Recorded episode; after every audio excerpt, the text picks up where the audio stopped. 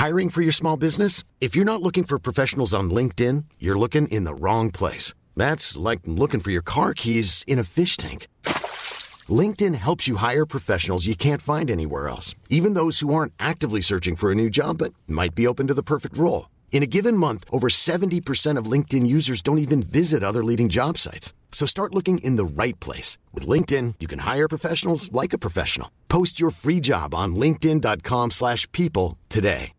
Hi, I'm Daniel, founder of Pretty Litter. Cats and cat owners deserve better than any old-fashioned litter. That's why I teamed up with scientists and veterinarians to create Pretty Litter. Its innovative crystal formula has superior odor control and weighs up to 80% less than clay litter. Pretty Litter even monitors health by changing colors to help detect early signs of potential illness. It's the world's smartest kitty litter. Go to prettylitter.com and use code ACAST for 20% off your first order and a free cat toy. Terms and conditions apply. See site for details.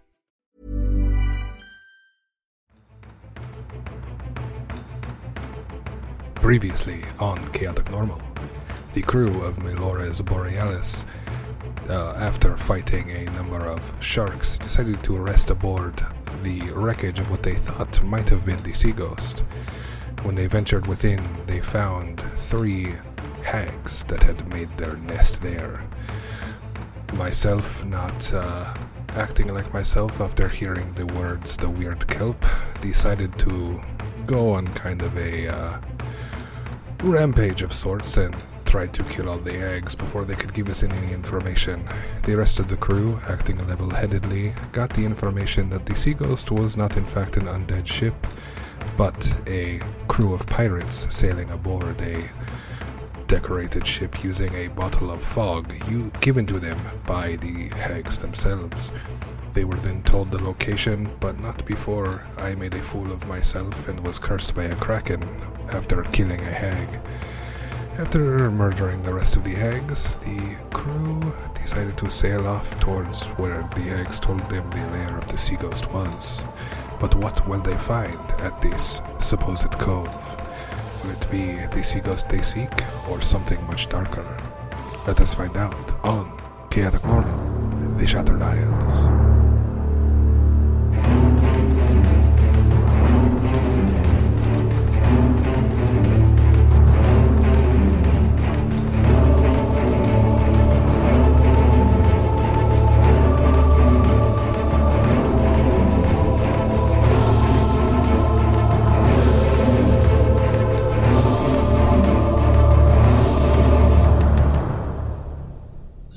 Find yourselves now uh, sitting in the navigator's uh, navigation chamber uh, here with the uh, circle of runes on the ground. That's clearly a, a, magic circle that, while it's not active at all, looks as if it uh, normally or typically is designed to be used. Um, and you're meanwhile gathered around a large table strewn with board or with like maps and there's a dagger stabbed into one of the maps. A few candles are going as it's the night or it is middle of the night and you're drifting along the sea. Uh, the waves are rocking you gently back and forth. No more of the trauma and terror of that storm that baffled or that, that buffeted you for days. Uh, it's actually been about two days uh, since you arrived at the Queen Illyria and slew the hag coven that dwelt there. And it was only earlier this night, just before sunset, that one of the crew members in the crow's nest called out that they had spotted a uh, an old manor house on top of a the cliffside along the island of Providence. So you've spotted this old manor house, this uh, plantation house on top of this cliff house. You spied it as well. You saw it has no lights in it. It's clearly dilapidated and ruined, and you had no doubt that this is the manor house that sits atop the cliff, uh, and that is you basically the marker point indicating that below it is a cove and series of caves built into the cliffside uh, with a secret cove that the uh, sea ghost slips into and makes as its secret harbor. So now you find yourselves in the navigator's quarters with these maps, daggers stabbed in, candles glowing, as you discuss your plan of action. Your goal currently is to destroy or is to take the Sea Ghost. This ship has been terrorizing uh, or has been terrorizing the shipping lanes between Providence and the mainland. Uh, its main target has been uh, supply and merchant vessels carrying uh, carrying imperial uh, supplies meant to rebuild the fort in the port in Port Providence. This ship has been attacking them. Many believe it to be a ghost ship. In fact, you yourselves believed it to be ghosts until you the hags of the Queen Illyria Coven revealed to you that it's in fact pirates masquerading as ghosts, and that their main uh, move is to arrive in a cloud of mist and, and smoke that emanates out of a bottle that the hags gave them that allows them to cloak themselves entirely in fog. They arrive from this fog bank, striking into the Imperial uh, trade vessels and uh, basically sink the vessel or salvage it for whatever it's worth. No vessels or no vessel has survived an attack by the Sea Ghost, uh, but the Queen Illyria, which you discovered was one of the vessels that was sunk by the Sea Ghost, uh, you saw that they had successfully pillaged and pilfered everything off of it, including its armaments. These trading vessels that it's been sacking aren't heavily armed, but they do have a decent complement of arms and armor and a few like trebuchets or mangonels or large ballistas. So you're aware that the Sea Ghost has access to these siege weaponry, um, and that it likely has a well armed and armored crew. And you now find yourself in the navigation quarter uh, anchor or like floating and anchored somewhere off this coast of Providence, where you know you're in the uh, or you're nearby the uh, what's it, their hideout. Uh, you don't believe that the Sea Ghost is at harbor currently, but you also don't uh, like you haven't inspected their hideout yet either. Um, and it's up to you to discuss what your plan is. How do you intend to take this sea ghost to capture it or to sink it and ensure that it no longer terrorizes those shipping lanes? Well, oh, by the way, uh, Phil. So, Phil. My character's just like looking straight ahead. Uh, D- Danny. Hey, uh, what's going on, man? How, how how you feeling there, pal? Uh, I'm good. Uh, thanks for getting me up to speed. Uh, yeah, you were kind of out there for a while. hey, it is what it is. So, okay. uh, what's the plan, boss? Yeah, having no ship's doctor definitely left uh, Phil uh, unconscious for longer than would have been helpful. Uh, but he managed to recover after a few days of having seawater splashed on his face, and he came to uh, yesterday morning. So two, so day after the uh, Queen Illyria. Well, I'm glad you're uh, up on your feet. Um, foot, foot, foot. Oh, sorry. um, so I think the best course of action would to not dock Melora's Borealis in the bay. I think we have we take with the five of us, four of us, five of us go in on um the Nutty Dreams. We dock in there and have the rest of the crew take uh, Melora's Borealis and kind of circle around, and we'll give them a signal after, uh, when we want them to come come back and pick us up. But I think we lay in wait, survey their you know their hideout, and then when the ship docks, we jump them, get you know catch them unawares. That's a great idea. It gives us a lot more time to assess the situation. Hmm.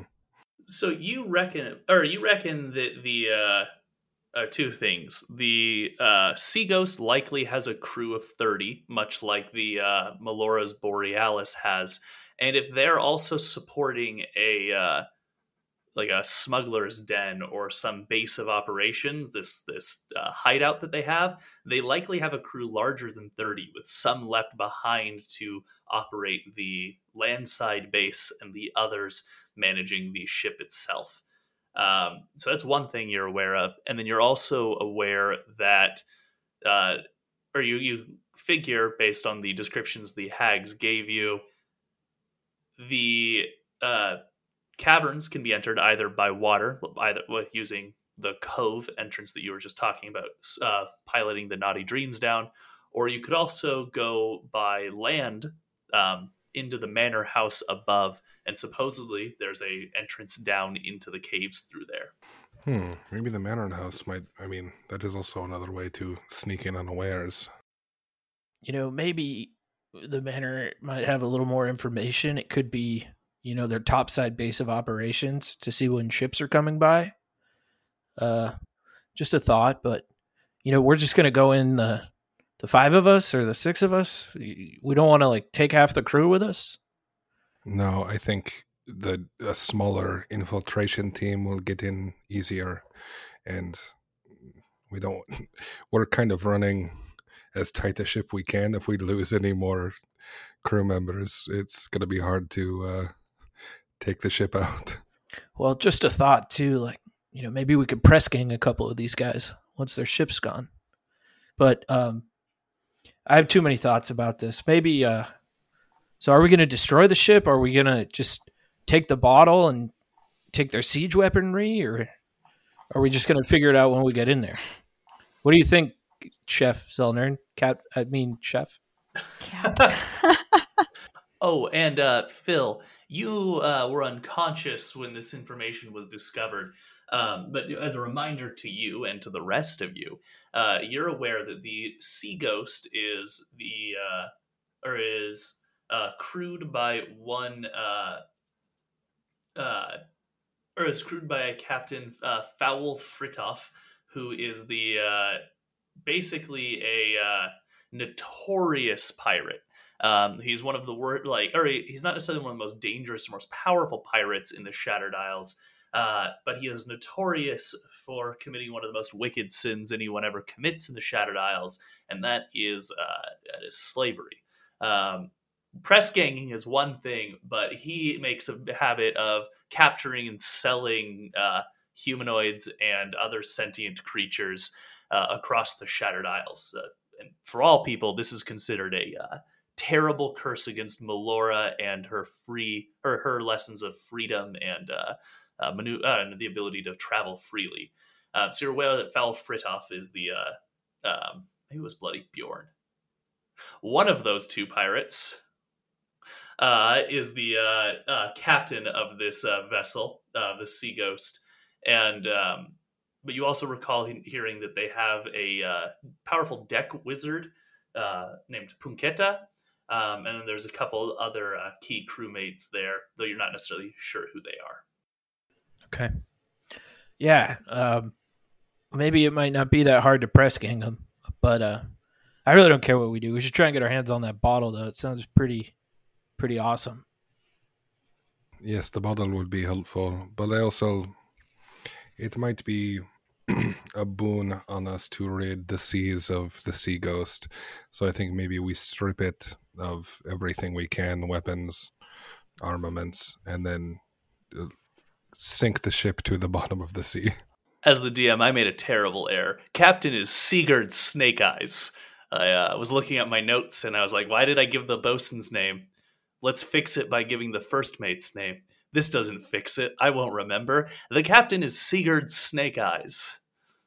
He is the notorious slave trading pirate who's not even welcome in Zilcomnis, uh, or, or sorry, Zilcomnis, uh, Tretzazil, or Treasure Island down in the uh, Ancien Archipel. That's a more piratey name, too. Yeah, Captain Sigurd Snake Eyes.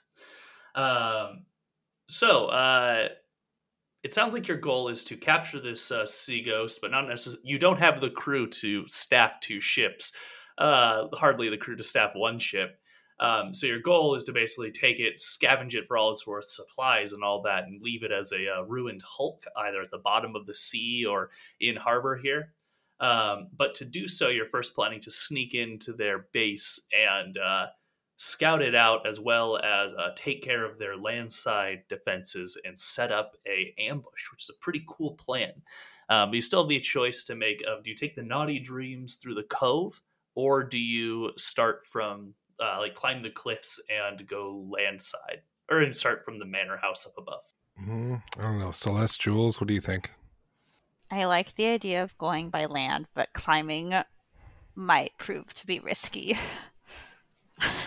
you can also sail the uh, the Melora's Borealis to an area where it's not like sheer cliffs, and then make the overland trek. Uh, the cliffs of despair.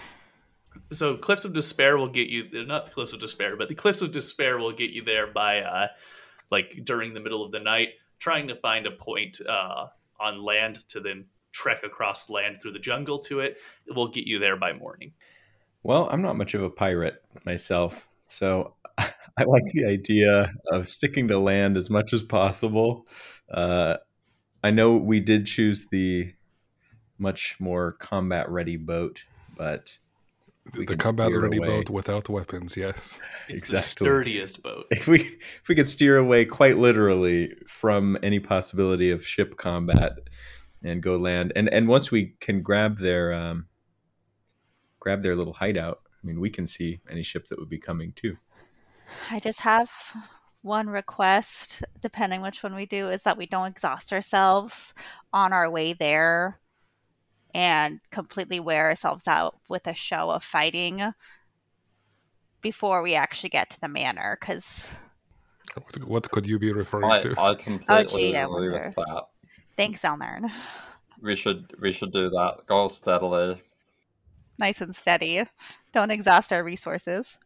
And just for reference, uh, Providence Island, at least the southern half of it, which are actually on the southeastern uh, side of Providence Island, is pretty um, like uh, pacified. It's a lot of uh, a lot of the jungle's been stripped away for banana plantations and tobacco plantations.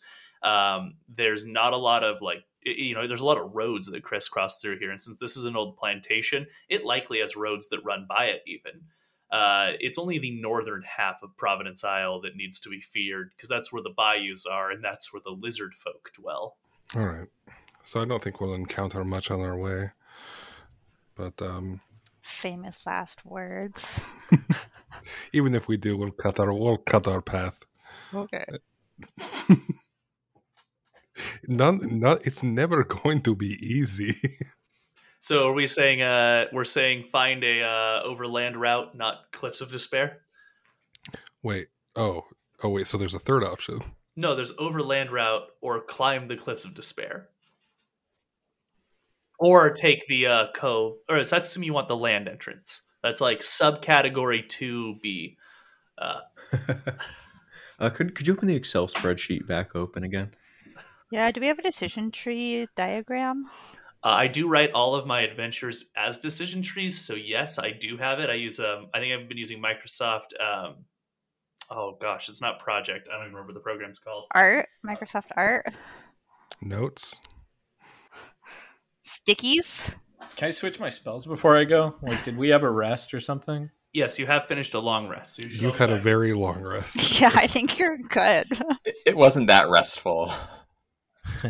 I'm gonna p- take disguise self with us just in case. Oh, I have that as well. If you want to, you know, maybe we go in there and you know we we look like one of those dudes that runs the place, Sni- Sniggered Snake Man. Sigurd Snake Eyes. That's what I said. Who are you talking to? My head's still a little woozy. Uh, wait, can I do maybe like a history check on the Cliffs of Despair? yeah. Uh, go ahead and make a history check on that. Oh, history. Uh, 19 plus 0, 19. Uh, there is indeed a Cliffs of Despair, as they're called. Yeah, but I'm I'm kind of wondering if this is like a a Frostland, f- uh, Feyland kind of scenario where like Feyland is actually the bad one and Frostland is actually the one that's super nice. Will there be ROUSs? It's- it has like switchback stairs on it. it's like a really nice way out. Like it's yeah called the Cliffs of Despair to keep people away, but it's actually very very nice. What was your uh, check again? 19. All right, here I have to flip through my little cards to find my answer. I'm so sorry. Was it actually called the Cliffs of Despair? Or did we just start calling it that? I think it's actually called the Cliffs of- of Despair. I don't know, because I was just making a reference. Oh, okay, here we go. Uh, there is a uh, Robert. You know that these are certainly not Cliffs of Despair. Uh, the Cliffs of Despair is actually a uh, ter- uh, name used by uh, Agdalanders, so people out of like Port Providence and the mainland, uh, to describe a certain pass uh, through a few islands out in the or a waterway out in the Shattered Isles that the people of the Ancien Archipel called Ataz Kahalaka or the uh, Maori Passage. It's known this, uh, or it's called this because it is a wondrously deep gorge with cliff walls that are lined with hundreds of feet of dead coral. Uh, it's known that uh, there are skeletons of plesiosaurs and other ancient creatures uh, hundreds of feet up this gorge wall, as it is part of a uh, it is part of a deep uh, part, like sea gorge or sea canyon that the Everstorm thrust up from the ocean and turned into land. Um, it's called the Cliffs of Despair, though, as some people rumor that the coral itself is undead there, and that you can hear its wailing moans whenever you pass through it. I love undead coral. this cliffside, however, is not uh, Cliffs of Despair at all. It's just a cliff. Hmm. I mean, I'll, le- I'll leave it up to our navigator. What? All right, navigator. Uh, is the path to climb the cliff or go find a overland route that'll get you there by morning? Mm, oh, not this one again. Y'all, I drew the Dark Lord like three times today. That is not a good sign. I reshuffled. I drew it again. Uh, impending doom. Um, you know what? Let's let's take the cliffs of just let's take the stairs, cliffs. All right. It doesn't matter. do. Mad might as well lean into it. But remember, reserve our resources. You choose the route of impending doom, uh, tying off the uh, naughty dr- or lowering the naughty dreams. Uh, you hand over the captain baton to uh, to Phil, and uh, you board the naughty dreams as it's lowered into the water. Zelnern, uh, his bags packed with biscuits and other uh, uh, like ship's biscuit from the kitchen, uh, takes his customary spot at the oars, uh, and you all gather into the boat and it shoves off from the uh, Melora's Borealis. The crew has strict orders: stay out of sight of the manor house. Uh, keep an eye out for the sea ghost so that the Melora's Borealis doesn't get sunk while you're on land. And uh, in the meantime, basically be ready to, at a certain signal, circle back in to support you if you need it. They'll know it um, when they see it. And that'll be for you to decide what that signal is. Uh, so the the- Dark Lord will be your zenith. aboard the naughty dreams under cover of darkness you row your way towards the uh, uh, towards the cliffs that are not are notably not of despair. Um, the water is choppy and as you're uh, as you get closer and closer to these cliffs you note that as the oars dive into the water the water glows with a blue luminescence uh, it is a beautiful sight to behold as you realize every fish that moves in the reef below you seems to shimmer and glow with an arcane res- uh, like residual essence that drifts off of them and lights the whole water beneath you. The beauty of it illuminates here a branching coral there a puffer fish swimming by it illuminates a couple trumpet fish uh, there and there illuminates a very large shark for just a moment underneath your boat Not or- again. uh, and then this will just be an encounter of uh, sharks after sharks after sharks until we get it right. Don't Uh, you dare, Rubert. All right, I turn invisible and I dive in. Don't you fucking dare. uh, and as uh, you worry about that shark chasing after you, uh, you pull the naughty dreams into a shallow beach. Um, you're able to pull the boat up on the beach. Uh, it's a small enough dinghy that it's not too terrible to shove it back out later. But you pull it up onto the beach. It's it's in a tiny cove and surrounded by rocks, so it's really only visible uh, if someone's actively exploring in and amongst the small rocks that surround the cliffs. But as you uh, kind of tuck the naughty dreams aside, nice and safe, and knowing that you can return to it here, uh, but if you don't return to it here, you'll have lost your ship. Uh, Phil, what, what do you, uh, how do you feel about that plan? Uh, uh, Rubert, Zelnern, pick up the ship and turn it around so we can get out of here quicker. Uh, Aye, aye, Captain. Jules, Jules, I told you before we left I wanted you to wrap the oars in cloth so that it was quieter when we paddled, and you didn't fucking listen to me. So do that Well- now before we get up on on land, okay? You want me to take my clothes off to wrap up some oars? No, I put I put the cloth in.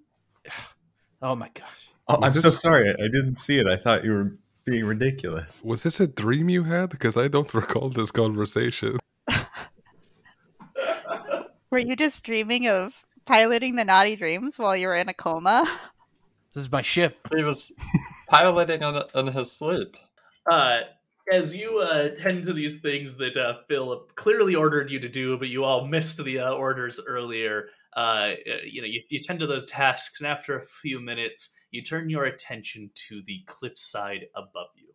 Uh, now, fortunately, uh, when you were uh, trying to get ready for this uh, this uh, climb, um, you did because you knew you were coming here to try and climb. You did search what equipment was in the armory of the uh, Borealis, equipment supplied by your generous benefactor Gellin Primewater. What you found is that he did not outfit you at all as a warship because he expected you to go out and explore uh, old ruins and steal treasures to bring back to him. Uh, he outfitted you mostly with uh, thing or uh, things that are good for expeditions. So there are some light crossbows and like short swords for your uh, pirates to use or your crew to use in a battle. But a lot of the gear you actually have available to you is things like climbers kits. so you uh, you pull the climbers kits out that you had taken from the boat. By the way, does any of the crew we managed to hire have any combat experience? Uh, yeah, as the first mate, you've been asking them about this uh, through the storm and the last few days. They're all men of the sea. Well, most of them are men and women of the sea, but some of them aren't people who are have ever fared the sea before. Uh, but they all have like a little bit of knowledge with a dagger or a short sword. No one has the commoner stat block, if that's what you're asking. Everyone has the bandit or pirate stat block. Oh, So they are CR one eighth. Are they mostly humans, or what? Uh, They are mostly humans, as the primary people of Port Providence. all of our crew has the bandit stat block. Are we the baddies? Uh, the goodies have the commoner stat block. So, uh, so you find you have uh, climbers kits as you sort through them. They're a little salty from the ride over, uh, but it includes special pitons, boot tips, gloves, and a harness. And you can use this as an action, or using the climbers kit, you can use an action to anchor yourself. And when you do, you can't fall more than 25 feet from the point where you anchored yourself, and you can't climb more than 25 feet away from that point without undoing the anchor as an action. So it allows you to safely, without peril, climb this cliff face, even if you're weak and bad at it. Cool. Hey, that's me. I think it's most of us. Yeah, uh, just for reference, uh, is any what's the highest strength athletics modifier among your crew? plus five. Wow. Negative one. Negative one. Jules is negative one. What about Phil and Robert? I got a plus one. I have a plus plus two, but I don't know what that is with my peg leg and missing a finger. Uh, the missing a finger is not going to hurt you here, but the peg leg, it, you, that's going to make it pretty hard to climb a wall. Maybe you've learned to wrap the rope around your leg and and like uh, shimmy up. All right, so uh, you all, because you're all basically going to be following along the same pit and path, you turn your attention towards Zelnern uh, and basically instruct the uh, instruct Zelnern to go first. Um, what I'm going to let you all do is the a mechanic I'm stealing from Pathfinder 2. Don't tell them. Uh, called Follow the Expert, where you all, as long as you're taking the time to basically be copying exactly what uh, Zelnern is doing, you are allowed to use his proficiency bonus in uh, in, in athletics instead of your own. You're still dependent upon your own strength modifier. I like that a lot because, yeah, I was gonna, you know, take it take it easy, find the best footholds, make sure we can all get up there. So follow me. I'll So make sure we get there. And so, Zelnern, what's your proficiency in uh, athletics like? Wait, what is it like, or what is the number? What is the number? Because Oh, you five. have expertise. Uh, so not your no, minus your strength Oh. mod though. Oh, Just the Wait. proficiency bonus that you have. my proficiency is two since we're level. Okay. But because some people could be an expert in something, they could Oh, have I a see. higher Yes. proficiency bonus. Yeah. Um, okay, so just plus two. So if you want to follow the expert here uh, and follow Zelnern, you and you're not proficient in athletics, you can add plus two to your roll. All right. Uh, so I'm gonna need from uh, each of you a uh, a strength athletics check. Yeah, I'm gonna need from everyone a strength athletics check as you begin to climb these cliffs of despair. Now, the, since you're using these uh, climbers kits, there's not really a risk of you falling unless, uh, sorry, these cliffs of not despair. Uh, because you're using climbers kits, there's not a risk of you falling. Um, so the danger isn't that uh, you might fall. It's more of a matter of how fast you're actually getting up these cliff, this cliffside, and things like if you get spotted. Um, but Zelnern is leading the way, and slowly but surely, the turtle begins to uh, hammer the pitons in and climb your way up, driving the boot tips in, using the grippy gloves to hold onto rocks, and knotting off the harness every 25 feet. So he goes up about 15 feet, then 15 feet, knots the harness in, goes about 15 feet, and you're you're moving at a pace of about 15 feet every uh, 30 seconds at most. It's not terrible, but it's not uh, it's not great. Uh, but Zelnern, you're setting the standard here, so I need a strength athletics from you. I'm going to use my inspiration. Um, I'm taking this not at 15 per whatever, about about about half that. Just really being careful. I got a lot of people that can't climb very well. They're not as good of climbers as a turtle, a natural climber. So I just want to make sure they're able to follow. I would still like it to be nighttime when we get there. 24. Wow. Uh, so Zelnern sets a solid pace for you all. Um, so yeah, then if every or anyone else uh, who's also climbing uh, is able to use Zelnern's plus two bonus to athletics, uh, if they are themselves not proficient in athletics, which I Okay. imagine is most of you. Use guidance to help Celeste. All right. Uh, how does that guidance manifest itself? Um, so I think with a lot of my things, it's like very physical. It's almost kind of blood magic-y. So I think you kind of see my uh, my little scars kind of brighten up for a second, and then um, Celeste probably feels like a rush of kind of hot heat in her blood, and she finds she's stronger and able to grip more easily onto the holes. Ooh, thank you. Nice. Um, so, actually, Celeste, since it sounds like you're getting assisted next, I'll have you make the next strength athletics. And recall, if you're not proficient, you can be used because you're following Zelnern's lead. You can use his plus two bonus. Okay, sounds good. Can I also pay it forward and look at Phil and his pig leg and be like, "Don't worry, Phil. The Dark Lord will not win today," and cast guidance on him as well. I'm not worried. I that's my card. I draw that every time I play with that deck. You play with my deck. My bunk's like two rooms away from yours. Of course, I go in your room and look at everything. when I'm asleep. Two rooms away. it's not even convenient. Oh, Uh, you're climbing the wall. Okay, bye now. Okay, I got, There she goes. I got a twelve. uh, Did you add the D4? Mm. Oh my gosh. Plus four. Wow. So All right. So Celeste Ooh. also makes a good pace up this cliff face. Who goes third? Uh, Robert will. Before Robert goes, can I be like, hey, you want to wager your grog? I'll race you to the top. I'll, I'll time you. Uh, the grog is for Zelnern to distribute. I don't have control of it. But yes, I will bet you my grog. I, I right. will race you, Phil. When you're ready. All right, so uh, Phil starts counting off the seconds it's taking Rubert as you're all working your way off the cliff face. Rubert, go ahead. Uh, that's a four. Oh, d- uh, Rubert takes a lot of time. What about Phil? Phil, how how do you do? You know, you have a peg leg, so disadvantage. Plus guidance. Oh, ooh. So I got an 18 and a 10 without guidance. Let me roll my d4. Uh, sorry, one second. I don't hear any dice rolling. I'm on uh, what's it called? Um, plus four. Digital dicer. Plus four, so you got a 14. Uh, wow, it's really great. You you just peg leg Phil destroys Robert at this uh, this fe- feat of athleticism. And what about Jules? Hey, are you speeding down there? Anyone racing gets no grog. God Both damn it. lose your grog shares. Uh, Jules, All right. I look at my arms, disappointed at how spindly they now are. Grab on. pressing. Uh, let's give it a shot. Ooh, I got a 16. oh, heck yeah. All right, so uh, in fact, the only people who uh, failed this check were uh, the two racers.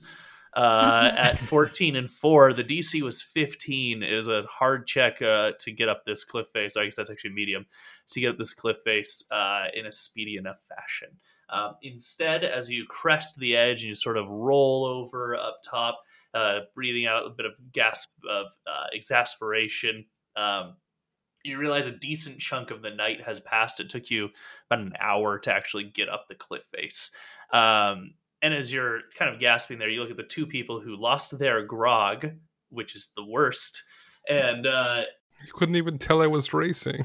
Like, I can that four is you kept slipping and like getting caught by the pinions, and then you'd scramble up to try and catch up and then fall again, have to climb your way back up. Uh, but you realize you lost a decent chunk of time, and you were on that cliff face for quite some time. I'm now going to roll to see, because you were up there for so long, if one of the scouts noticed you. I now know if a scout has noticed you or not. Uh, but you fortunately you you do find yourself right in front of the manor house. Uh, looking up at the house's exterior, you see that the decrepit house sits on the highest ground in the area. Around it, a stone wall has crumbled in many places, exposing the interior grounds. An ornate metal gate lies open at the end of the road, swaying slightly in the wind.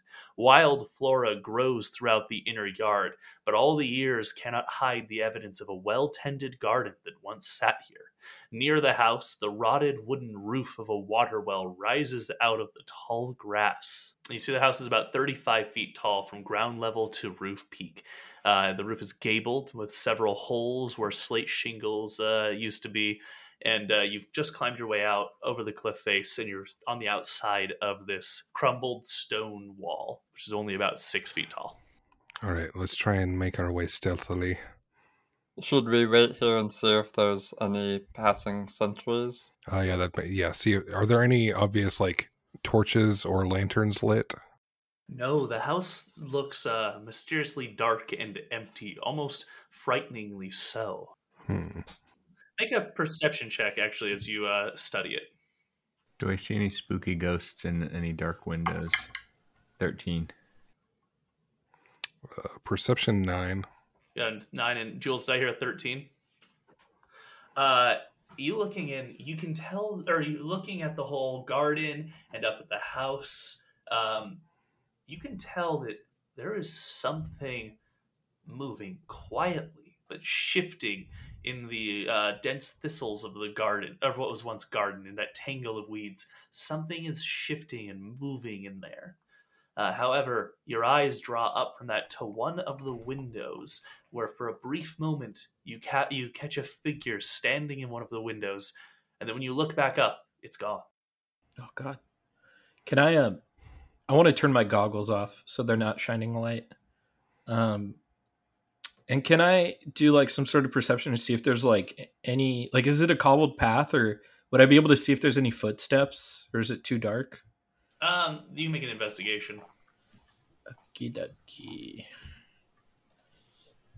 It is a 17. Uh, Seventeen. Uh, the it doesn't look like this path is um, well maintained, but you realize there is a definite like cut across the uh, old like dirt road where it's like weeds have grown over the old dirt road, but it looks like there's a definite like deer path looking trail that's not actually used by deer, but you can tell it's like people probably pass by land quite frequently. Um, and in fact, you realize that they're following along the road, so you're almost certain it's not an animal trail. It's just that like narrow, beaten down weeds and tall grasses space.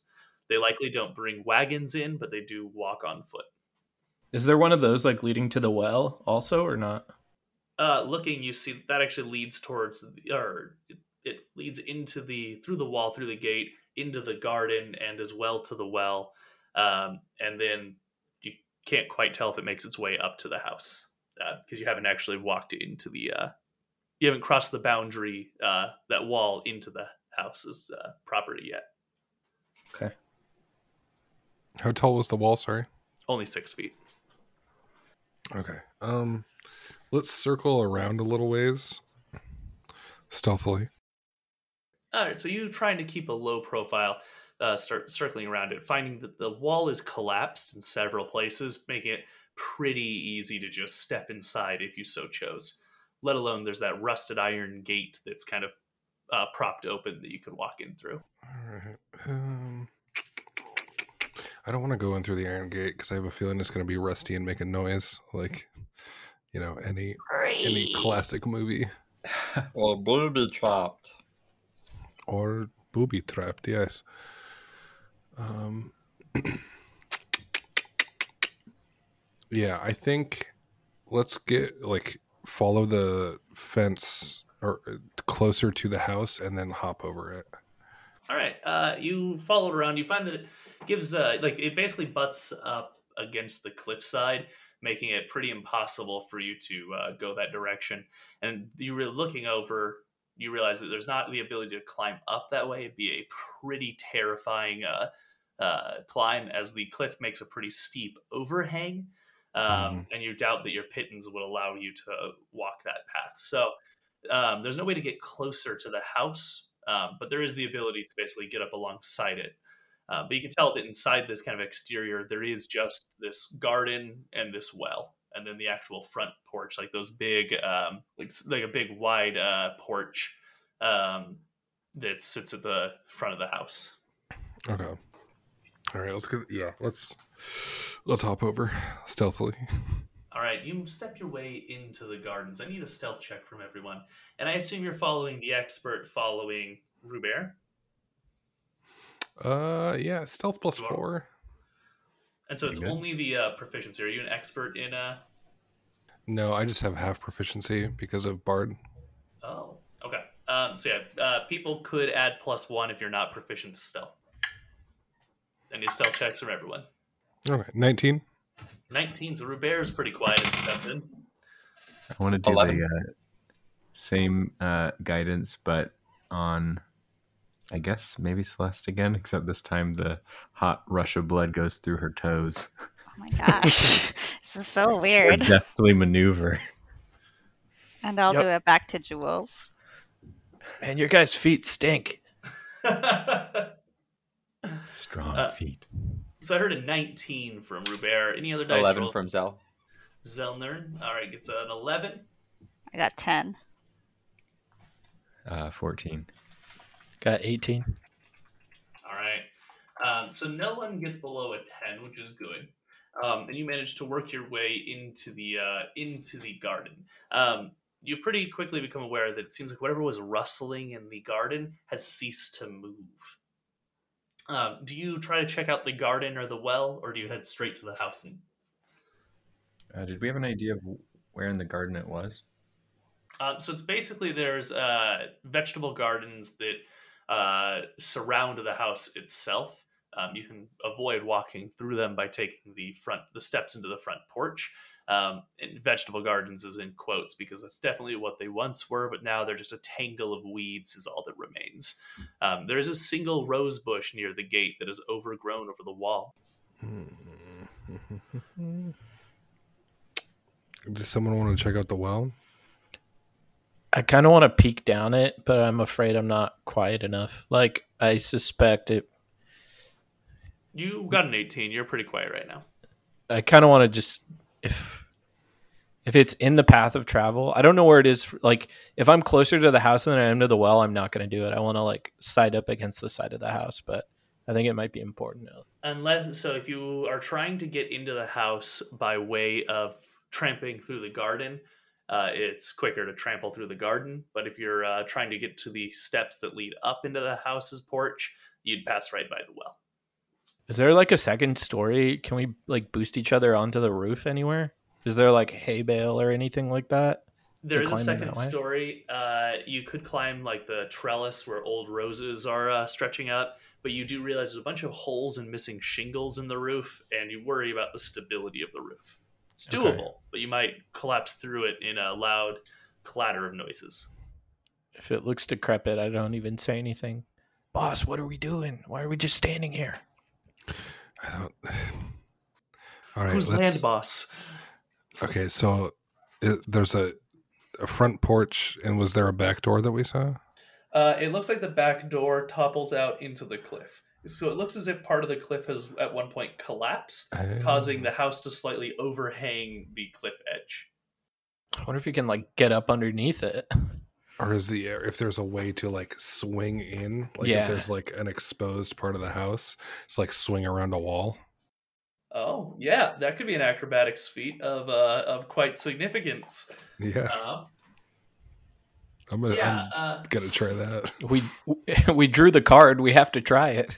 So, Rubert, you uh, kind of holding on to, or like getting over to like that stone wall and seeing where it drops off. You clutch against the like paneling of the house and lean across, not quite stretching your way out, not trying to risk any motion, but you realize that the ground floor does indeed have a uh, back door. Uh, yeah, it does indeed have a back door. It is a, uh, in fact, there's actually a patio that's right next to you. Look at that. Uh, it's about 10 feet away. There's a patio that, or like what is at one point a patio that overhangs the, uh, overhangs the cliff. You worry about how secure it is and how much weight it could support.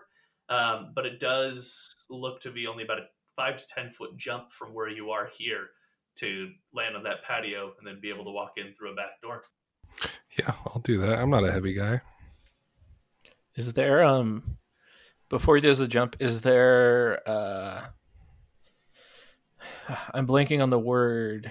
When you're on a deck, it has a railing. Like could we throw a rope and like hook it around a railing maybe?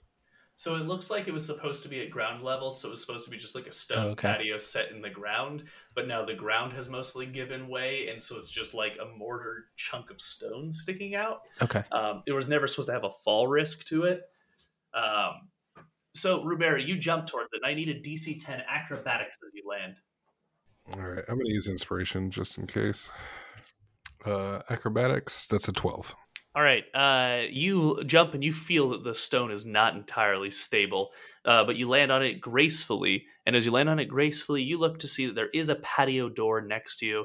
Uh, there are barred windows as well. In fact, the whole ground floor had barred windows, but breaking any of them would have been quite loud, so I didn't think to uh, bring those up. um, so you're looking at uh, you now realize that there is a back door that's kind of broken on its hinges and likely could be opened with significant like no effort at all if you wanted to step inside um, Uh, can I lean around a little bit? All right, you guys go to the front door, and I think uh, none of it.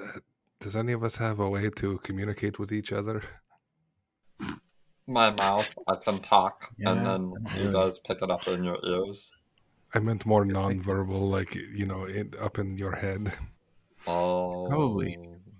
Reach out with my mage hand and tug on someone's shirt or something. Yeah, I know sign language and I do this. it's an audio podcast Yeah, for the for those of you at home, he was making a jerk off motion. Uh-huh. nah, fuck that. Just take the here, take the rope and tie it to one of the window bars. We'll tie it to a bar on this side. We can dangle it. All right, you look disappointed, Captain. I understand.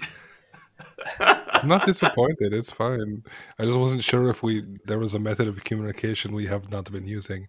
But you guys go to the front. You you'll hear me burst in or making conversation, and then you that's your cue to bust on in.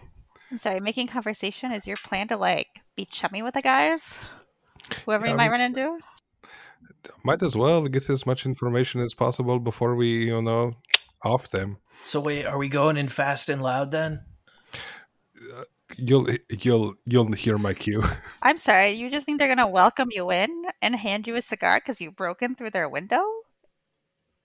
No, you're right. Fast and loose. Would you hear me burst in? Well, You're no, right. no, no, no, no. That's not what I'm saying. Hmm. Well, f- well, fuck it then. Put me on the roof. I'll go in one of the. Are, are there window bars up there? Can anyone see? Uh, to the second floor. The second floor, there doesn't appear to be bars on any of the windows, but again, the super uh, unstable roof. Well, if we're going in fast and loud, I want to try it. Why don't we just sneak in? We bear sneaks in, we sneak in on the other side, and then we circle them. Yeah, can I listen at the door or window to see see if I hear anything on the inside first? Yeah, you look in through the window and you see through this door in the north wall that leads into, or that's from the patio into uh, this other room that appears to have at one point been a living area. You see that the, uh, other than a pile of like refuse and broken furniture in the southeast corner, so basically the far corner away from you, this room is completely bare and incredibly dusty. Hmm. Um, and listening, you don't hear any sound. All right, I'll creak open the door. The door opens easily and without difficulty. Not even a creak, really. Hmm. This is too easy. It's too quiet. Too quiet. Meanwhile, is everyone else going around the house to go th- to the front door? All right. Uh, So, Ruben, we're going to focus on you for a minute. Um, you look, you see there's a big empty hearth long dead as you're basically s- just standing in the doorway. Um, and you see the dust covers the ground. And actually, you immediately notice there are footprints in the dust. Where do they lead? Uh, make a uh, wisdom survival check or intelligence investigation, your choice, to see if you can follow any of the trails of these footsteps. Uh, let's do survival. Uh, twelve. Most, the most clear or like a common, uh, or not, yeah, the most like common worn path in the dust seems to lead uh, from a door on the uh, eastern side of the room. Uh, so basically, you know, you've you've entered in through the north. There's a pile of refuse and furniture on the south side. There is a uh, hearth on the west side of this room. There's a door on the east side of this room, and it looks like there is a set of stairs that come from that door on the east side to kind of randomly walking up to a just a stone, like one of the uh, like or sorry, not even a stone, just walking up to a, a part of the hardwood where they suddenly stop. Hmm. and that part of the hardwoods maybe three feet in front of you. I'll go to the hardwood. Wait, is it like a wall? Uh, no, sorry, like the floor, like the hardwood Oh. floors. I will put my ear to the floor. See if Yeah. I can hear anything. You put your ear to the floor. Do you let your uh, ear touch the floor? Yeah. As soon as your ear touches, suddenly a voice booms, Oh. a malevolent, evil voice. Welcome, fools! Welcome to your death! and as that thunder, or as that mel, uh, that that voice booms out towards you, I need you to make a DC 12 Wisdom saving throw. Rutro. Do we hear that as well? Uh, five. Uh, Rubert, you scramble back. You are frightened for one hour. You have disadvantage on all ability checks and cannot willingly move closer to this uh, this uh, spot of hardwood. I start running towards the front door. Uh, you edge your way around the room and throw open that door on the eastern side of the uh, room, running out into the hallway. The rest of you have just been walking up to the front porch when you suddenly hear a door slam wide open, a voice booming out, and then the uh, footfalls of Rubert sprinting through uh, uh, the building. The room in front of you, this entrance hall, um, just as you're like about to pull the front doors open, Rubert comes running around the corner uh, and almost Ah! almost slams into you. You have to catch the captain to stop him from uh, basically bowling over you. And uh, while he kind of tries to blather on about what he saw, trying to explain what just happened, Don't go closer. Uh, don't go closer. There's a voice. He's, he's very scary. Looking past him into that living room, you look past, ho- wondering, is there about to be a monster? Is there a creature about to lunge at you? A ghost, perhaps? Uh, but instead, you see the front door. It opens into a musty, dirty entrance hall. Uh, to your left, a corridor leads into the west wing of the house, uh, while the wall that Rubert had just come booking his way out of. And then a uh, the walls are bare and bits of smashed furniture lie upon the floor around you, and ahead of you, another corridor leads towards the rear of the house, while a staircase on the eastern wall climbs to the next story, reaching a balcony that overlooks the entrance hall. Um, the stairs look safe. So you see that basically just stairs on the east side, a tunnel or a passage into the southern or sorry northern part of the hall house uh, beyond you, and then the passage that Rubert just sprinted out of on your left. Um, after a brief moment of trying to like understand what's happened to Rubert, uh, those of you who are magically inclined, it immediately clicks with you that Rubert seems to not be suffering from a natural fear. Rather, he seems to have been supernaturally affected. There's something magical at play upon Rubert. Rubert, are, are there are there rocks nesting in there? I don't know what it is. It could be rocks. It's definitely. It could definitely probably could be. Oh God! Ru- Ru- was there somebody in there, Rubert? Did, did somebody cast a spell on you? I don't know what it was. I just heard a voice. It came from the ground. Don't put me back in there, please. Don't take me back. Is it possible, or would it be useful to detect magic to see if there's like some sort of spell on this house that's just trying to scare us? Because we Uh, we're told that's like Yeah, so it's just detect, guys. Detect magic would illuminate where the magic is, but not actually tell you what exactly that magic is, but still could be useful. Okay, Uh, can I do that, please? Yeah. Uh, so you're using it as a spell slot or as a ritual. Ritual will take 10 minutes. Let me just. I'll. I'll look at. Well, I guess we might not have it. I can just cast it as a, as a spell. I was gonna say we need to calm down Rubert, but I don't want to be lingering out at the front door either. Yeah, that's probably fair. Uh, so you conjure forth, uh, you open your senses to the natural magics of this space, and as you, uh, oh yeah, as you open your senses to that, uh, you realize that there is no magic active in this entrance hall room. There might have been magic active in the room that Rubert had sprinted out of, um, but there's nothing on the room itself here. However, when you look at Rubert, you realize that he is cloaked in magic. I share the news with Jules of what I discovered. I'm sorry. Also, when you uh, attempt to uh, uh, figure out what uh, magic, or because detect magic lets you identify type of magic as well, you realize that he is suffering from illusion magic. Hey, don't we have illusion magic in our group? uh, we do, Probably. but I don't know how to do that. Jules, don't you cast that? Uh, something like it, but I haven't been able to do anything like this to a person before. Uh, maybe we can. I grab a pebble and I kind of just chuck it in on the ground, see if anything happens. It scatters against the hardwoods to no avail. It disturbs some of the uh, footprints in the ground, uh, in the dust, although Rubert's flight already uh, disturbed a lot of those. It's, it's somebody help me. It's so, so it's, it's so scary. Robert, just it's okay. Just just hang out for a second. We we won't make you go in. Zelnern, do you have like a biscuit or like a, a thing you can give Rubert? Y- Yes, uh, maybe he does need a sip of grog. Here you go. Take you get, you've been granted a sip of grog. Uh, well, normally this wouldn't grant you a saving throw, and you need to wait 15 minutes to attempt to save. Uh, to a pirate, that grog is something special. It is the essence of hope.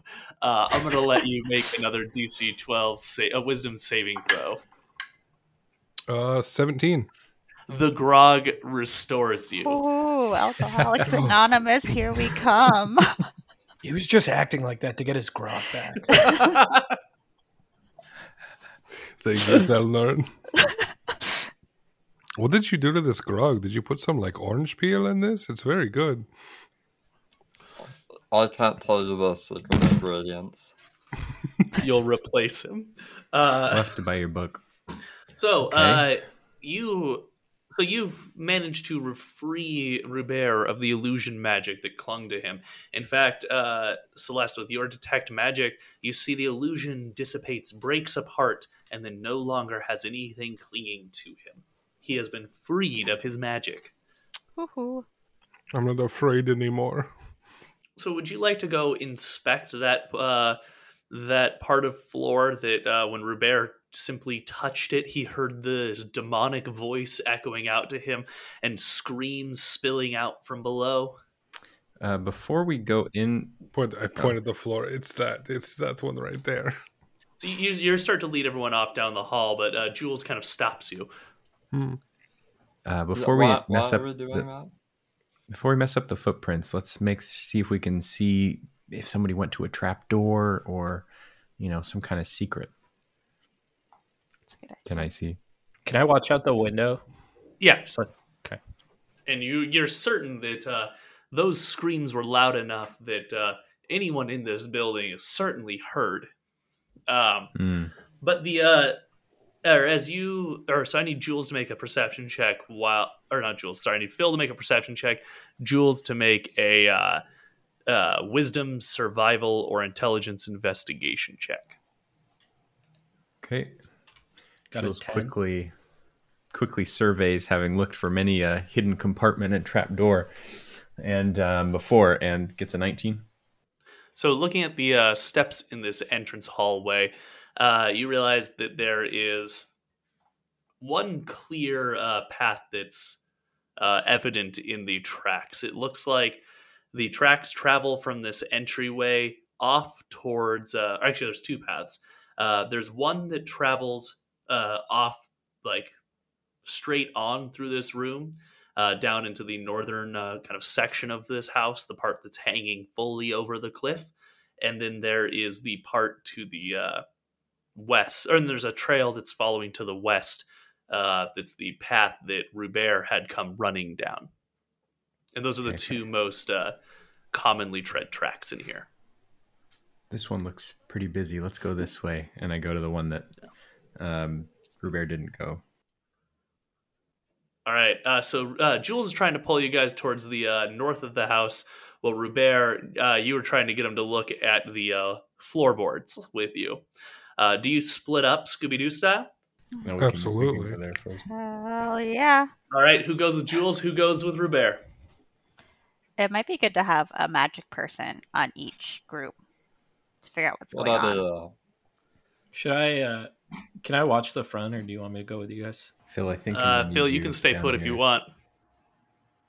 Okay, got it. Second All right. boss. So Phil went with the uh, first mate, Jules. Meanwhile, Celeste goes with uh, Captain Rubert and uh, Chef uh, Zelnern. Where are you going? um? Should we go the uh the other way up the stairs? Uh, so Zelnern goes off on his own up the stairs. Damn it, Scoob. Well, well, oh, you know what? Zelnern took too long weighing his choices in here that he missed where everyone went. Oh, I like Uh, that. Zelnern, do you go up the stairs on your own? um, I want to go with you guys, but um, I already Well, started going this way. Which way? so, because one of them went into the north end of the house, one or two of them went to the north end of the house. Two of them went back to the room that Rubert had snuck into with the mat or with the screaming floorboards, and then there also was an upstairs and an eastern wing. Um, so did we want to go north end first? I don't want to go the way of the screaming, uh, screaming floorboards. That doesn't seem great. Fair. So you're gonna join uh, Jules and Phil. Yes. All right. Uh, so Zelnern enjoys, jo- joins Jules and Phil. Wow, I can't talk today. All right, so uh, we're gonna start with Jules, with Jules, Phil, and Zelnern. Um, you find yourself walking through a hallway in the northern wing of this house. Uh, there's actually four doors leading out here, uh, or leading out of here. One door on your right, one at the end of the hall, uh, one on, or sorry, two on your left, basically, one on your right, and then one look when you open it, and this is at the very end of the hall. You have to stumble back because you realize it opens into just open air over the cliff and a several hundred foot fall into sharp rocks below. Uh, so closing that door and realizing that uh, that cliff plummets probably not your desired goal, you realize you have three doors left in here. And much like a normal house, they are not labeled. So, Jules, you led this expedition. There are three doors. Uh, there's two doors on your left and one door on your right, uh, as well as this fourth door that drops off a cliff. Uh, would you like to open any of these doors, or do you uh, turn around and go back to join Rubert? Do the footsteps clearly indicate which one's like the bustling room? Yeah, they they clearly uh, lead to the farther away door on the left. Okay, I uh, sneak forward and try to hear through that one. Uh, as you listen, or you listen against it, and uh, you don't hear any sounds in there. Doesn't seem as if there is anything. Actually, no. Make a perception check. There might be something. Okay, I got a. Well, if there's something, my five probably doesn't hear it. Yeah, you don't hear anything in that room. Do you open the door and take a peek inside? Sounds like there's nothing in there. Let's go. And uh, I go to open it. All right, you pull open the door and you reveal inside a kitchen. This kitchen is dirty and damp, with patches of gray mold and cobwebs on the floor. Walls, or, or cobwebs on the floor, walls, and ceiling. In the southern corner is some iron cooking equipment with a chimney above. Next to it, under the window, is a cracked and discolored stone sink. To the right of the sink, a small closed wooden cupboard is fixed to the wall about five feet uh, above floor level. Against the far wall, a flight of wooden stairs leads upward from uh, west to east. The woodwork of the staircase is decayed and a few of the treads are missing. So there's a cupboard in here, there's a stone sink, uh, there is what appears to be an old oven, and then there is a staircase leading up. As well as a door leading into another room. Okay. You're, uh, or actually, as you try to, because you were following, you were following footsteps in here. So as you look for uh, signs of the footsteps here, you see that they uh, lead into that door in the they lead to that door that exits out of this room. So basically, somebody entered here and passed to that next door. Okay, onward to the next door. All right, you stop pausing to listen at this door. Um, yeah, you pause and stop to look at this uh, door, listening in, and realize there's nothing inside. While Phil and uh, and Zelnern kind of twiddled their thumbs in the kitchen. While uh, Zelnern, you're in a kitchen right now. Uh, while I'm looking for uh, supplies. so you're like opening up the cupboards and everything, or hmm all right. Uh, as so as Zelnern's opening up the cupboards and like looking under the sink and stuff, uh, Jules, you confirm uh, from sound at least there's nothing on the other side of that door. Would you like to check inside it? Yeah, let's let's open it up. Uh, Jules pulls open that door, and the room inside is a scullery. It displays the effects of damp and decay more than most. Uh, mold grows in patches on the floor, walls, and ceiling. A large copper cask, uh, split, discolored, and empty, stands under the win- under a window that opens up to a black night sky vista. Uh, there is a small heap of crockery shards on the floor beside the window. Stairs here lead down into what is presumably a cellar, basically in the part of the uh, a cellar located in the part of the house that's like basically built into the cliffside that it's looming over. So, but as you realize that there's a staircase down into the cellar, uh, Zelnern suddenly cries out. Uh, for as Zelnern's rifling through these cupboards, he does in fu- indeed find some old salt, a little thing of some spice that's just labeled hot. And uh, as he starts grabbing these things, suddenly there is a clattering sound, and from the sink pour forth uh, a, a creature uh, nearly three feet long, uh, its body hard and scaled, and its legs made of a, or its uh, underside lined with a hundred legs. Its face is small, uh, enclosed by a great pinching mandible, and behind it follow three more as four giant centipedes pour out of the drain. I need initiative for those who are uh, in that room. Oh God. And Rubert and uh, Celeste will hop to you all here in a minute, uh, unless you all you'd hear them crying out a bit if you want to have rolled into this encounter. No, I'm sure they're fine. Yeah, Good answer. not worried about it. This is happening parallel to whatever we end up doing. Yeah. Do you guys ever feel like D and D is too hard? Yes. So many numbers. One, two, three, See how high we can go. All right, so four uh. Celeste and Rubert aren't in this initiative order. Uh, Phil, what do you do, or what do you get as your initiative? I got an eight. I think Zelnern's first. Eight. Uh, Jules also got an eight, and Zelnern you got a fifteen. Yeah, I'll go last. So adding my centipedes initiative. I'm gonna kill you all with centipedes, and then we never have to play D and D again. No, it'll just be the adventures of Celeste and Rubert. that doesn't sound fun. the constant bickering. Just a an bad old married idea. couple. Uh, Zelnern, before you can react, two of the centipedes crawl out and come moving their pinching mandibles, trying to bite you. One snaps at you for eleven, scraping against you the uh, or against your shell, and then another bites at you for eight. Their mandibles trying to pierce into you. Zelnern, what do you do? I shout, "Try not to crush them. It looks like they're edible." And then I try to uh, slash one with a great axe. All right, trying to crush them looks like they're edible. Then you hoist an axe to like cleave them apart. Um, that is a twelve to hit. Uh, you easily cut through the centipede. Oh no, you don't. The centipede uh, that would have cleaved through it, but the centipede's just a little too quick. It moves just at the last moment, and you kind of cleave off part of it, like twelve of its legs cutting off, but you don't manage to kill the centipede. Stay still. Do you have another? Do you have a bonus action attack, or is that it? Uh, that is it. Another centipede crawls towards you, biting at you. This one for twenty-one to hit. Uh, the centipede bites Crush for 21. one. Uh, and its mandibles aren't too terrible. Uh, actually, I mean, six piercing damage. Uh, but the real pain is the holy crap.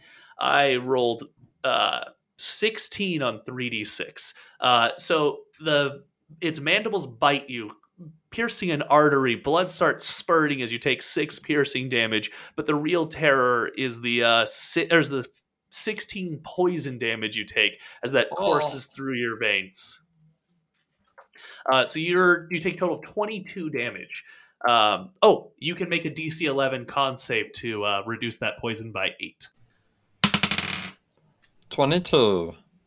22. So actually, sorry, that makes sure you take none of the poison damage. Uh, so you only took six damage. You avoided Nice. 16 piercing or poison damage.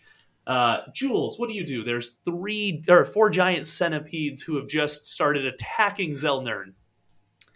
I am going to fight fire with fire, and one of the centipedes starts getting swarmed by a bunch of smaller centipedes as I cast infestation. Ooh. Oh my That's god. awful. Uh, what's the save it has to make? It's a you know that's a really good question. Con thirteen. I It's like, failed. the- it's like those videos of the Japanese hornets being or, or Japanese wasps being swarmed by a bunch of bees. Exactly. Terrible. Uh, roll damage against it. Uh, five.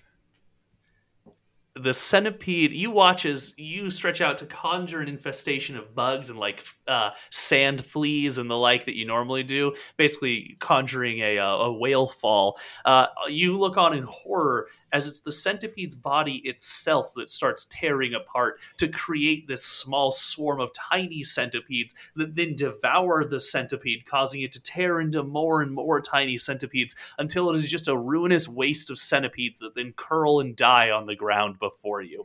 Uh, there are still three other giant by my own centipedes that squirm about. Uh, and uh, Phil, have what do you do? There's three giant centipedes squirming about. Um, can I throw the net on them? The plus three net. You can throw the net on one of them, yeah. Okay, I'm gonna try and net one of them. All right, you try to net a centipede. Make an attack roll. AC is 13. It is a not a thirteen. So- Uh, you swing the net even with your plus three. yeah, I rolled bad. All right, you swing the net. It hits, but the centipede just crawls through the holes in the net, and you curse. And then uh, it is uh, the centipedes. The uh, two remaining centip- or two of the three remaining centipedes go to bite Zelnern. Once for eleven to hit, once for four to hit. Uh, Zelnern, what do you do? I look at the one that poisoned me, and I go to chop him in half. Do it. 17, take this! You successfully chop him. How much damage? 5. You cut the centipede clean in two. Only two centipedes yet remain. Uh, and then, Z- Jules, what do you do? There's two centipedes left. Well, try the old uh, the old decentipedation trick. Con thirteen. That one succeeds. Uh, that centipede seems, or as the centipedes start peeling out of it, that centipede starts eating its own pieces that keep pouring out of it, restoring God. and reinvigorating itself. And the centipede doesn't seem to have minded. oh God. Okay. Uh, Phil, what do you do? One centipede is eating itself to sustain itself, while the other centipede is uh, crawling on top of Zelnern to bite him. I am going to create one of my little cannons. I'm going to make an Eldritch cannon. Uh, create a cannon. Cost an action. I'm going to create the Force Ballista cannon. And then I am going to basically Phil like pulls one of those little marbles out of his bag and like taps it and it makes like a little spider with a ballista, little tiny like dart sized ballista on it Pretty dope. And then I'm gonna use a bonus action to attack with it. Um, one second. It is eleven to hit. I don't think Not that hit. hits. Okay, I end my turn.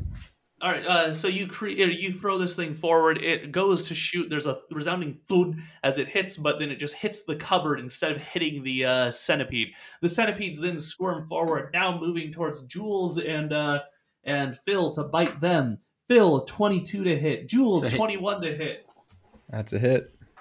Uh, both of you uh, take, or both of you take five piercing damage, and both need to make DC 11 con saves, or else take 12 poison damage. Fourteen. Heck yes.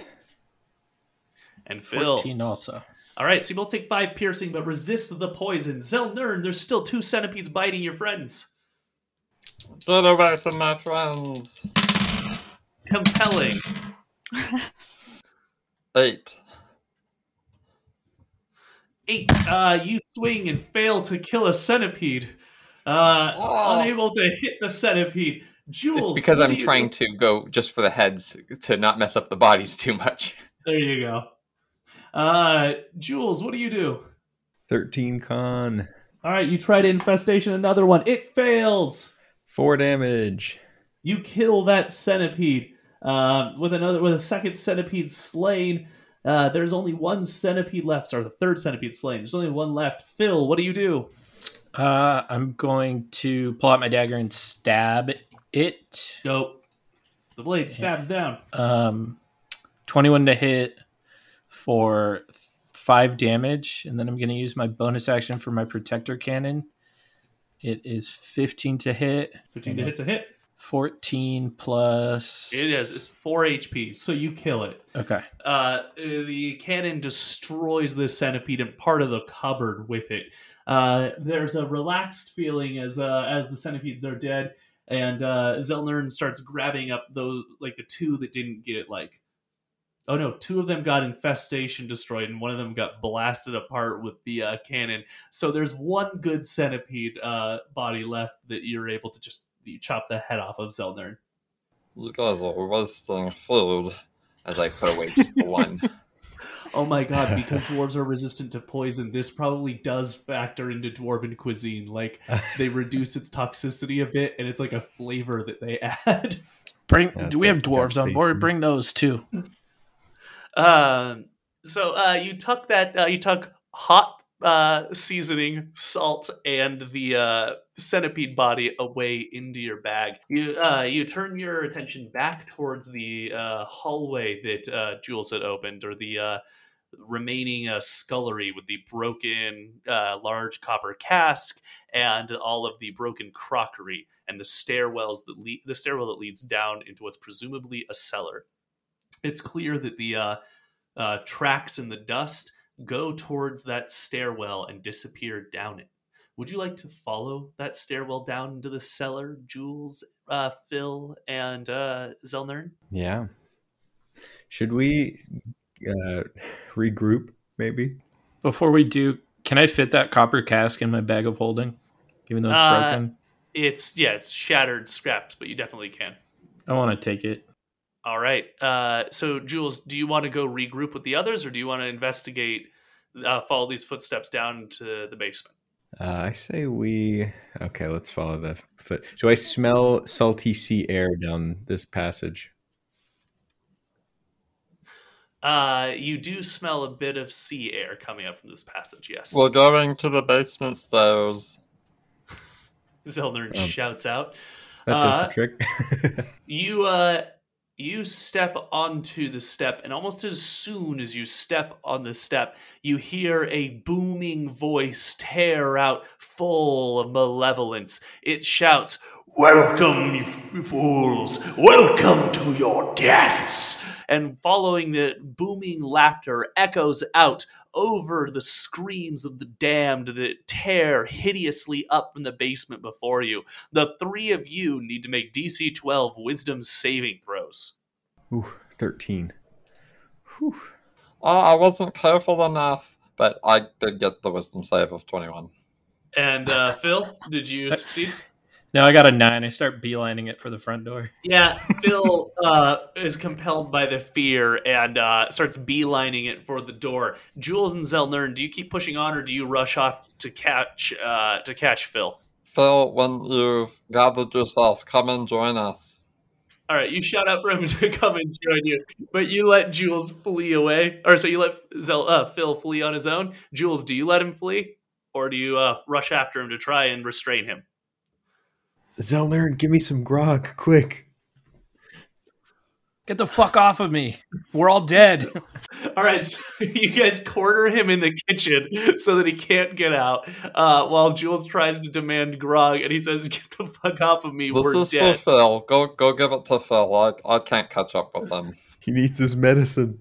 Uh, so Jules, you rush off to uh, get the grog into uh, into Phil. Phil, he finds you in the uh, in the entryway as you're like pulling at the door. You guys closed it behind you, and you're too frightened to be able to figure out how the door works. You're just about to break the glass window to try and climb your way out when uh, Jules catches up to you, grog in hand, like a Can I jug try of and it. fight How are you? How are you transporting grog? It's like a Good flagon question. of grog. In a cask. A cat. It's- okay, so It's so a little Jules, awkward to Jules, have, you got a but you got a heavy cask tucked under your arm uh, as you rush in here. Uh, Phil's trying to escape. He's about to crawl through a glass window, and uh, he turns to fight you. Uh, I, I tap it again. Get out some grog. Oh, so you you came with? I thought you said you stayed behind. Oh, no, no, I, I thought you were asking for the grog for. Uh, For Jules Jules. took the grog and ran off. Yeah. You said you gave him the grog, and he ran Yes, off. too. exactly. Yeah. So, I uh, thought you oh, were explain- No, okay, he's already got the grog. He's caught up to Phil in the entryway, and uh, or, and and Phil's trying to escape through the door. Uh, Jules approaches to Phil with the grog already like in hand, and uh, Phil, what were you doing? I hold out my knife and I say, "Open this fucking door." Phil, I've got your grog. Drink this first.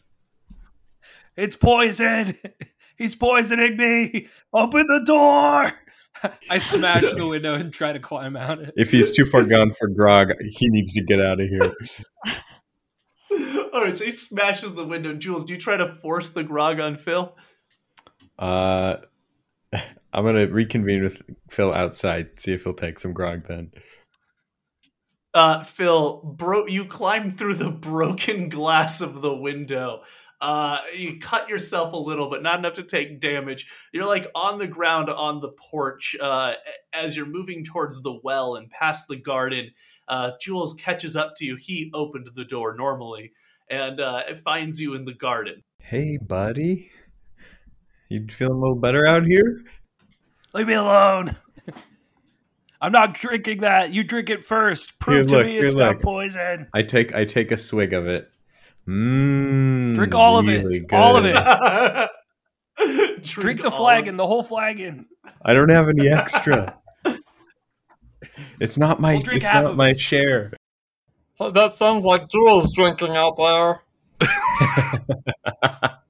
Sorry, Zelnern. Uh, I drink half and then I give you the other half. All right, I skeptically drink it. Uh, make a uh, DC 12 Wisdom saving throw, an inspiration for really leaning into the fear, and tying to the fact that Zelnern's been poisoning you. He just collected uh, centipede poison. It's an 11. I spit it out. All right, uh, you spit it out and uh, it doesn't work. Uh, you, you're still out there frightened. It did give you enough courage that you can walk back in, but you do have disadvantage on all ability checks for the next hour. Uh, you managed to get uh, Jules back, or you managed to get Phil back in the building, but he's jumpy, and the uh, the you see him trying to figure out how to open a door, and he still is struggling with it. The fear really got into him. Uh, but meanwhile, Zelnern's still at the top of that stairs, not frightened by what's down below, uh, and the rest of you can descend down them.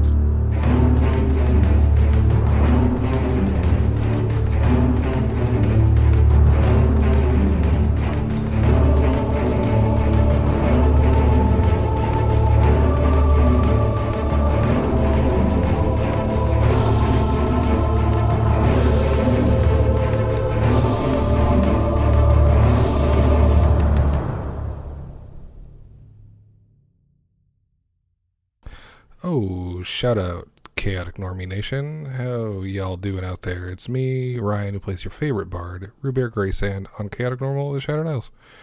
Thanks so much for listening. Once again, like I say every gosh darned week, um, be sure to rate and review on iTunes, share with your friends, family, um, your worst enemy.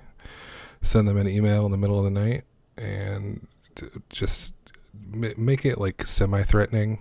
Make it say, like, I know what you did. If you don't listen to this, then uh, I'll tell everybody. That way, they have no choice but to listen. Uh, but yeah, thank you, thank you so much for listening once again. Uh, any questions, concerns, comments, and your favorite uh, pulled pork recipe? I could always use more of those. Send those to uh, chaoticnormalpod at gmail.com. Uh, but yeah, no new announcements right meow. Uh, some stuff in the works, but keeping it keeping it hush hush for now. I don't want the higher ups catching on. But yeah, we'll I'll uh, talk to you next week for another exciting episode of the Chase of the Sea Ghost. So until then, uh, bye. Hi, I'm Daniel, founder of Pretty Litter. Cats and cat owners deserve better than any old fashioned litter. That's why I teamed up with scientists and veterinarians to create Pretty Litter. Its innovative crystal formula has superior odor control and weighs up to 80% less than clay litter. Pretty Litter even monitors health by changing colors to help detect early signs of potential illness. It's the world's smartest kitty litter. Go to prettylitter.com and use code ACAST for 20% off your first order and a free cat toy. Terms and conditions apply. See site for details. Hey, it's Paige DeSorbo from Giggly Squad. High quality fashion without the price tag. Say hello to Quince. I'm snagging high-end essentials like cozy cashmere sweaters, sleek leather jackets, fine jewelry, and so much more. With Quince being 50 to 80% less than similar brands.